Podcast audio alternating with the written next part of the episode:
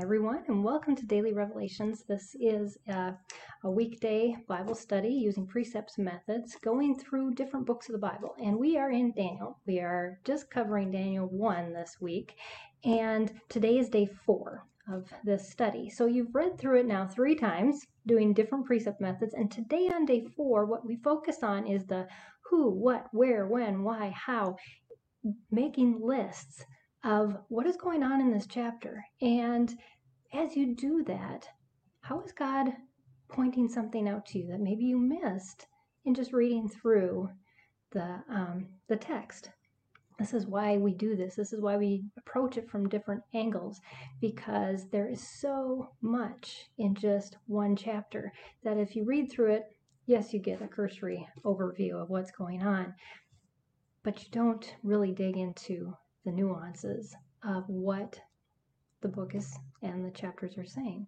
So I made a, a list. It wasn't as long as some of the lists that, that I make when going through a chapter, but um, sometimes when you do this, one thing is going to pop out, just like the who, the what, the where, and um, and then following that. Today was, for me, was a combination of a bunch of different things that came out from these different questions.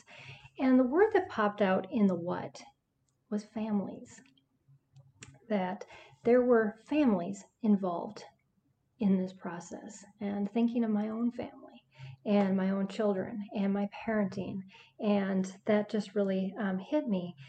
And also that Daniel, in the when, he was about fifteen years old when this happened to him, and thinking about my daughter, who is fifteen, turning sixteen soon, and being around that same age. And then the why. The why that I wrote down was actually a verse from that chapter, and the verse was um, chap it was in verse two. It says, "The Lord gave these people into the hands of King Nebuchadnezzar," and that these families, these young children, were given into this land. And finally, I got to the how. It was God's overarching divine will is what I put down. Really, his covenant promise he was going to keep, but his will for the nation of Israel to be his people, who they weren't being, and why he said this was going to happen. But it was, it was part of a plan that they had chosen. And oftentimes, these overarching promises that God gives us, we think are going to play out in all of the details of our day. That if we have things go right, that's part of his purpose. If we, you know, do something right, that that is going to be part of our purpose. But yet if we fail, we're going against God's purpose, and God cannot use that. But the problem is, is that God sees us in our entirety, sin and all. And he says, within that context, within all your mistakes, within all your um, quirkiness, within all the things that you do good and the things that you fail at, I am working out your purpose and the purpose of your children and the purpose of your friends. All of these things are coming together for something greater. And I know I used to struggle so much with this when my kids would just, ah, you know, you just kind of go, why are you doing what you're doing? And this is um, going to drive your mother crazy, because it doesn't look like what God could use um, in your life. Yet listen to Rome, what Romans eight twenty-eight says.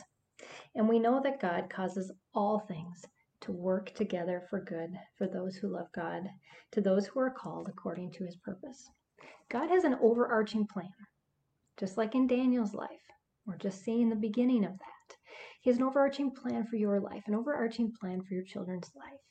He is calling them to a greater purpose, and that greater purpose isn't just about all the good stuff. It's a mix of everything that goes on in life, and that is hard to sometimes accept. But that's where grace comes in, forgiveness, and just moving on and trusting in faith that God is going to work it all out for good. So if you're struggling in a place, yourself, dealing with a sin or a temptation or just a bad habit you want to get over. God is going to use that for good. Just keep trusting Him in it. And maybe it's your children that are doing that. Trust Him. He is working out something for a greater overarching purpose.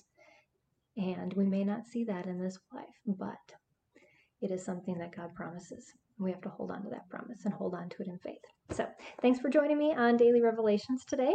Hope that you have a very good study as well in Daniel one, doing the who, what, when, where, why, and how.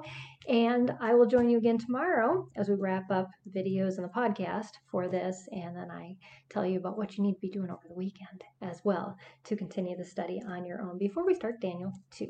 So bye, everybody. Have an awesome day, and I'll see you tomorrow.